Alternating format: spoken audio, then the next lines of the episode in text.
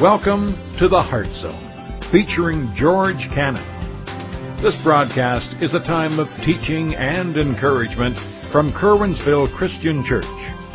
For more information, we invite you to visit us on the web at www.curwensvillechristian.org. And now for a message from the Heart Zone. Here's George Cannon.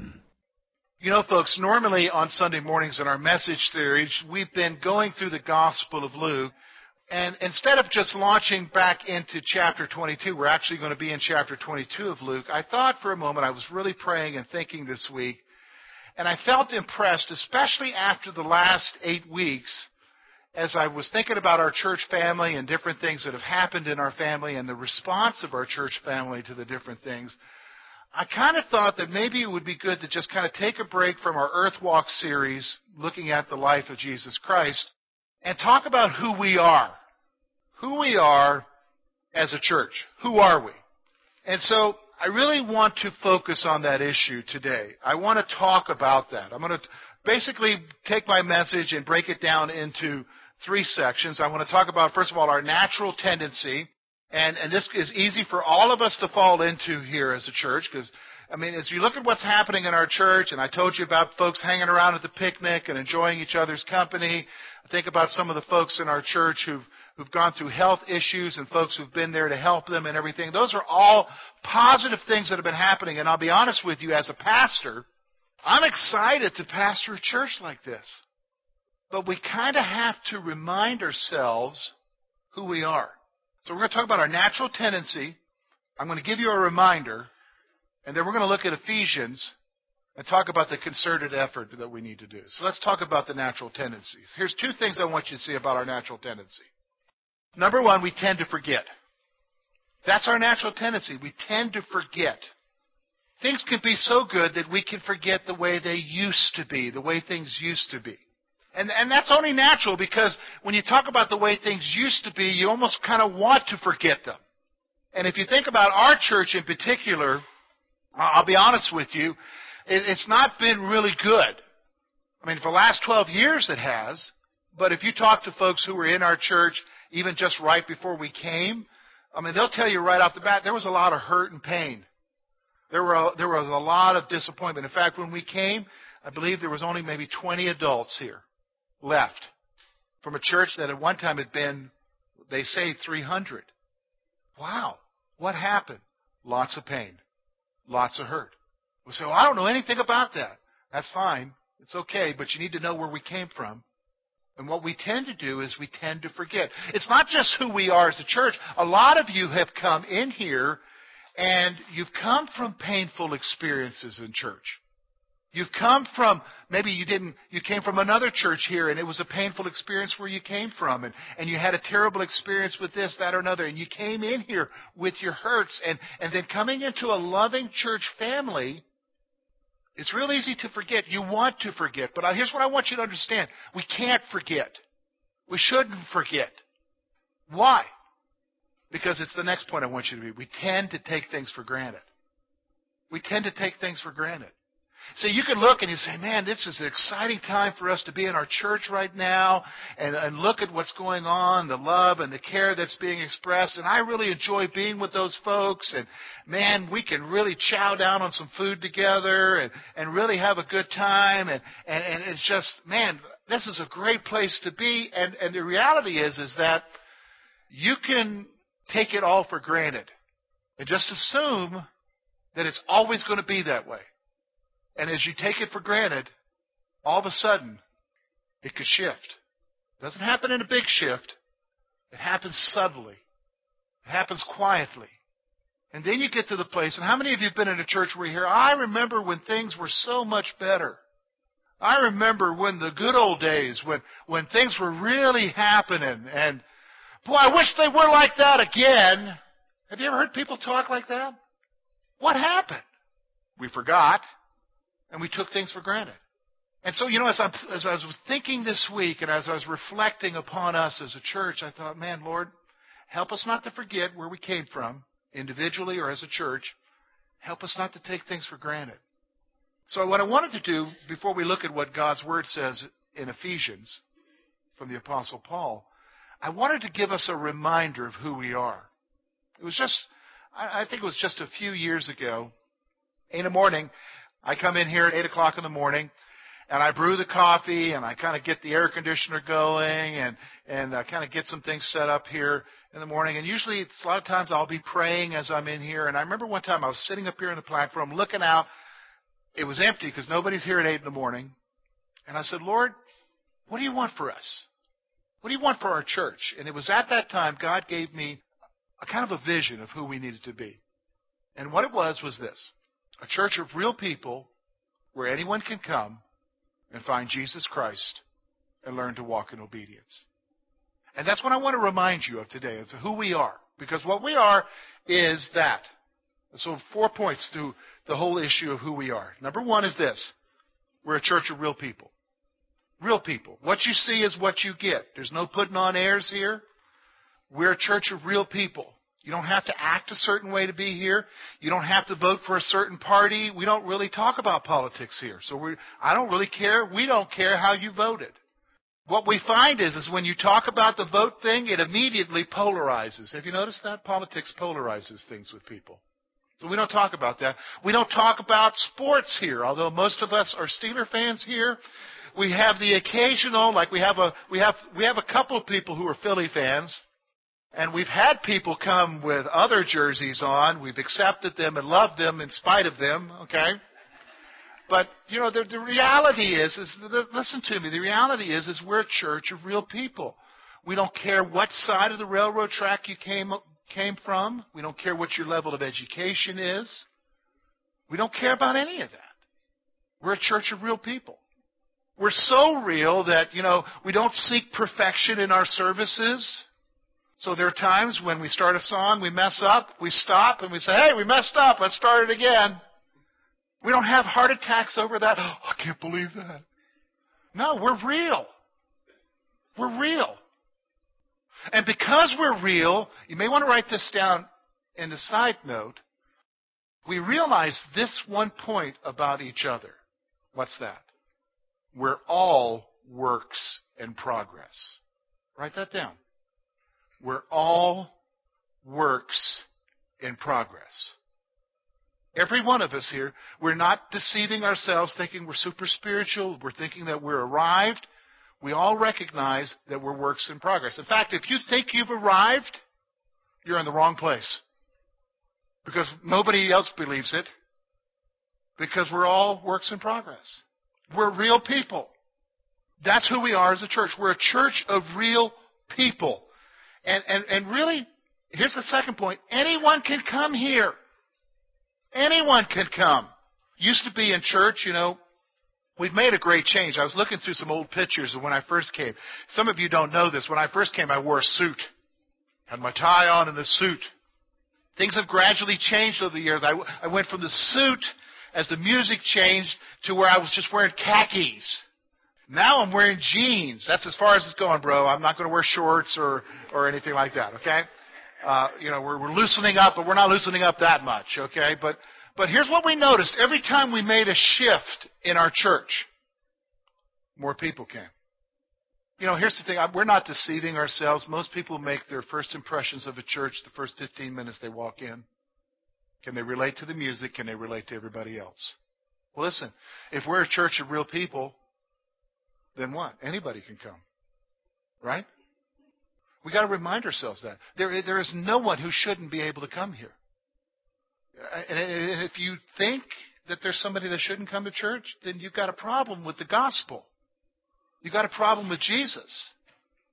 So the, the second thing is, is that, that anyone can come here. Now, now, okay, so well, we're just a big social club? No. No, there's a reason for our being here, and that's the third point I want you to see here as we remind ourselves about that is this that really the next point there is is this is where you can find Jesus Christ.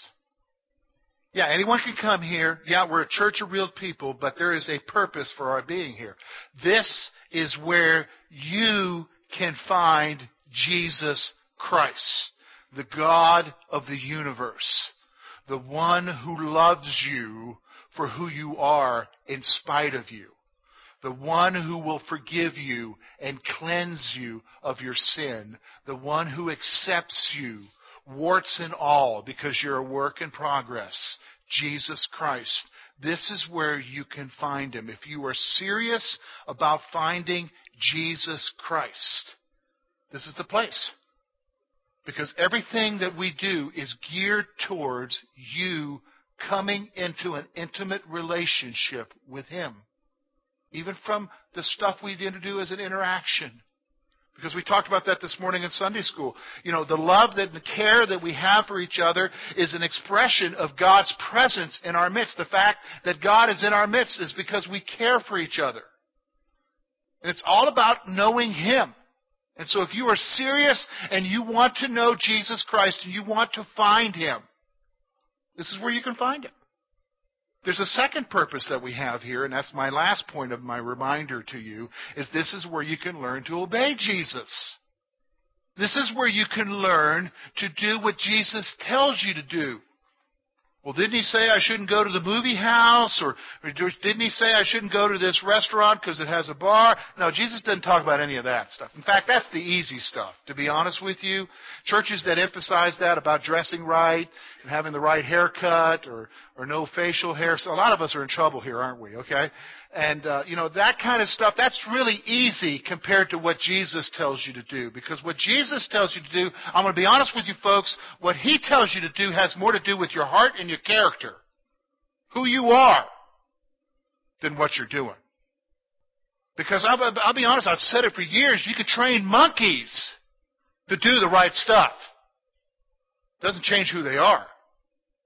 And it's really, that's why we're here. We're here for you to find Jesus, and then for you, as you grow and as He begins to work in your life, to do what He's telling you to do, to make the changes. And I'll be honest with you, in my life, it's about attitudes.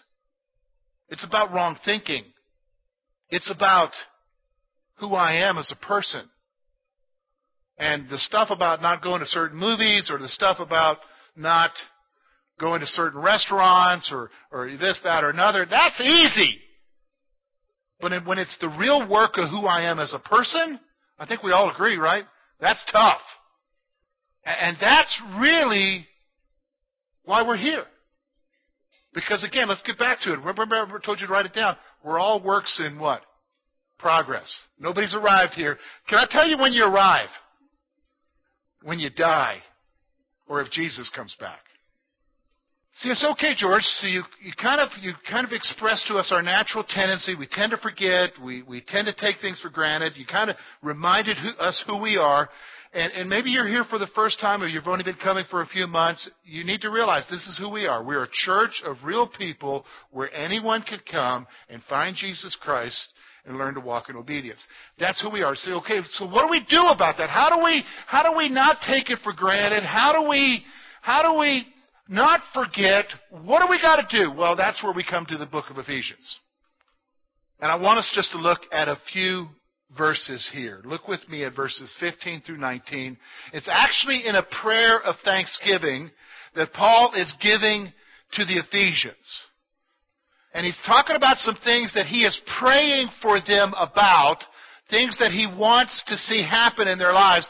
And what we can do from that is we can take a couple of points out of this that we can reflect on and think on and make a decision. Yes, this is what I need to do.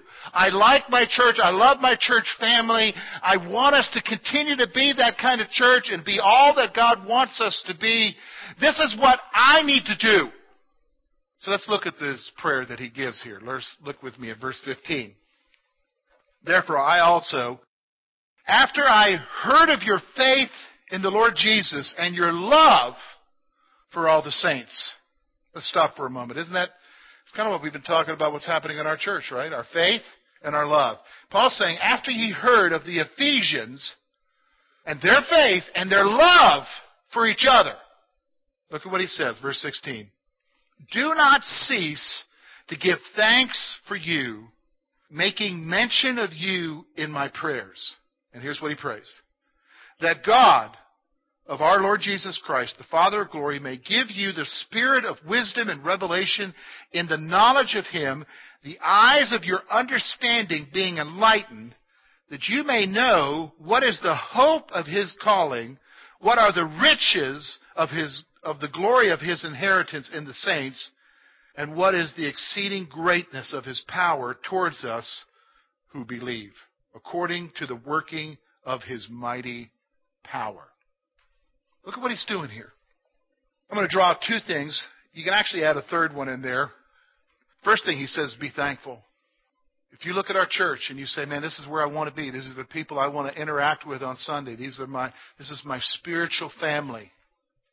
And you are excited about what God is doing in our church and in your life through the church. First thing you got to do is, is you got to be thankful. See, here's the thing.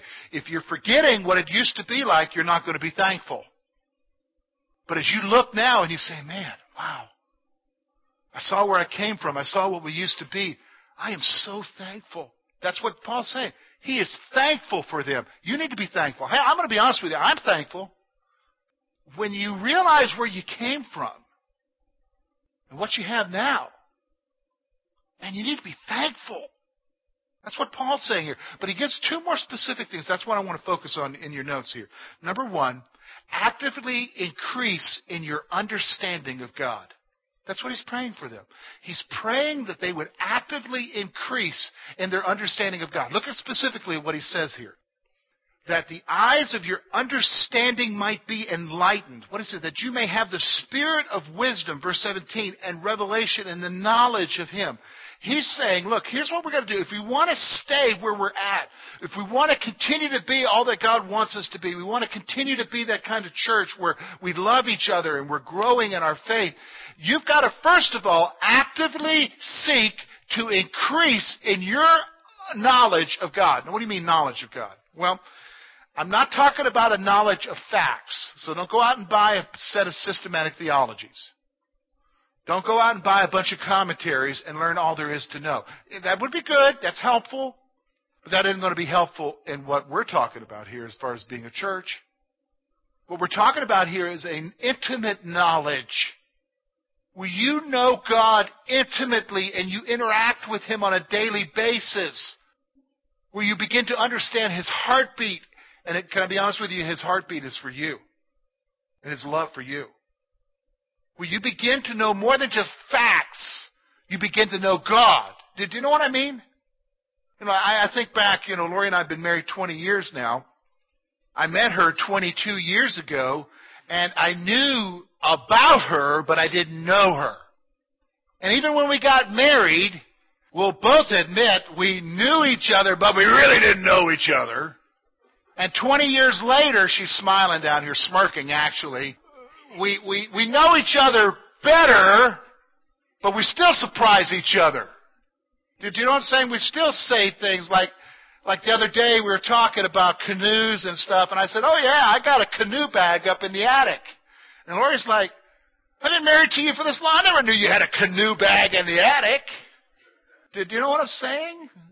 But here, here's what you want to do. You want to, you want to increase in your knowledge, your intimate knowledge of God. How does that come through? A relationship. Spending time with Him, talking to Him. Can I tell you how that happens? Turn the radio off sometimes. Turn the TV off. Talk to Him. Read your Bible. Pray. Let Him know what's on your heart. Be honest with Him. Had a rough day today, God. I need your help with this situation. It's not good at work. It's not good at home. I'm concerned about this. You know this bill showed up, Lord. You know this. How am I going to take care of that? This is what the doctor says. I'm not doing good. It's increasing. He, so he's, he's, he's praying for them that they would increase. Look, if you and I are going to be the church that we need to be, we need to actively, listen to me, actively what? Grow. Increase in our understanding of Him. That's what we got to do. Here's the second thing he says. We need to experience the hope, the generosity, and the power of Christ. We need to experience the hope, the generosity, and the power of Christ in our lives and in our church. Look with me specifically. Let's look there. Look at verse 18. Look at what he says there. That you may know, again, it's not just a knowledge of facts, that you may know by experience, that you may know intimately. Look at what he's saying here. That you may know the hope of his calling. Some of you, you need to grasp that's the first thing that needs to happen in your life is that you need to go beyond just existing in the misery of your life because let's be honest, there is junk that happens in our life. There is stuff that we go through. And some of you are just treading water. But you've given up hope on someone throwing you a life ring. And the reality is, is that some of us here need to begin to understand and experience the hope that we have in Jesus. The hope that you have in your relationship with Him. The hope that you have by knowing that He accepts you, eh, warts and all. You need to come to that place where you begin to experience the hope where you don't give up hope. Yeah, life is terrible. This week is already, it isn't even Monday yet. And you're like, I can't, like, I don't want to go through this week. But you need to get to the place where you can say, I still have you, Jesus. I don't know how this is going to get through, but I still have you. You're going to get me through this. You're my hope. You're my eternal hope. Look at the next thing he wants us to experience there generosity. The richness. Look at what he says there. In fact, it's a little bit specific here, and I think it has great implications to what we're talking about here as us being a church. Look at what he says there. The riches of the glory of his inheritance in the saints. What you and I need to do is experience the generosity of God's greatness in our lives and goodness. Now, let me just stop for a moment. Some preachers will tell you that means your bank account's going to grow fat. I'll be honest with you. The, usually the folks who say that, their bank accounts are growing fat, everybody else isn't. That's not what he's talking about. He's talking about the generosity of God's grace in your life. The richness of his inheritance is grace. And specifically, notice where it's in. The saints. Who's the saints? It's believers. What's he talking about here? He wants you to know the richness of his inheritance in the saints, in the body of believers. This is why we need to be actively seeking to become all that He wants us to be. Because it's here. You're weak. You've been beat up on. You've been, you've been dumped on. You've been, it's been terrible. But you could come into a place and know what? I'm accepted by people. I'm cared for by people. I'm loved by people. Do you know what I'm saying? Some folks, I, I don't even know why some folks go to church. If you, I've been in churches where you feel you feel dumped on after you got there. Because that's not what church should be. Church should be where you could go in and you experience the richness of God's grace in your life. That's what he wants you to do. But then there's just one other area here. It's not, it's, it's, it's not just hope. It's not just his generosity expressed through the church, but it's what? Power. Power. He's praying that you experience the power of God in your life. Power of the Holy Spirit as he empowers you for this week. Whereas you enter into the body of believers and it's been rough this week. That because you've been with His people and you've been in His Word and you've been with Him, you're empowered to face whatever's coming the rest of the week. Do you know what I mean? And see, here's the thing.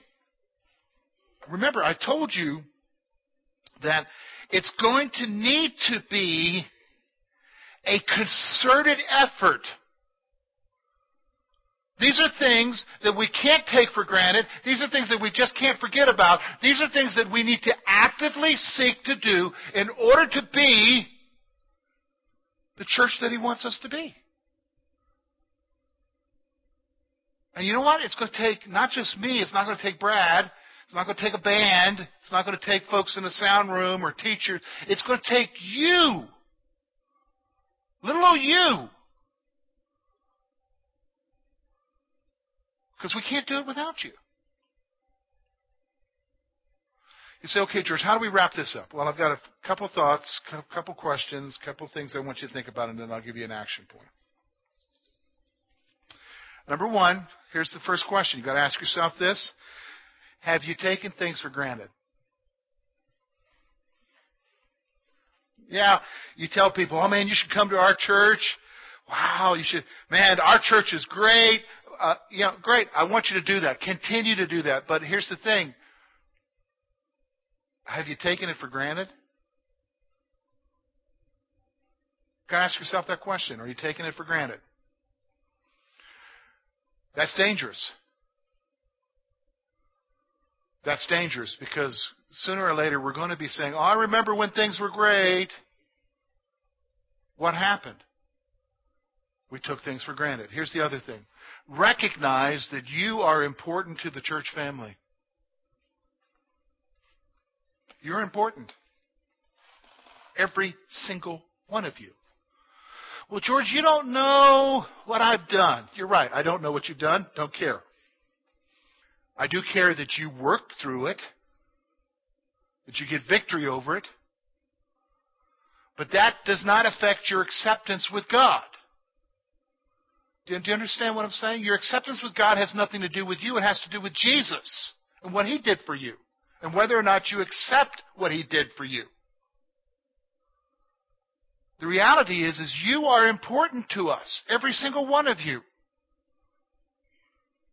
Recognize that. You're not less than. You're not insignificant. If you're not here, we miss you. Now, we're not going to hound you and say, hey, why come you're not here? So don't expect a phone call, but we do miss you.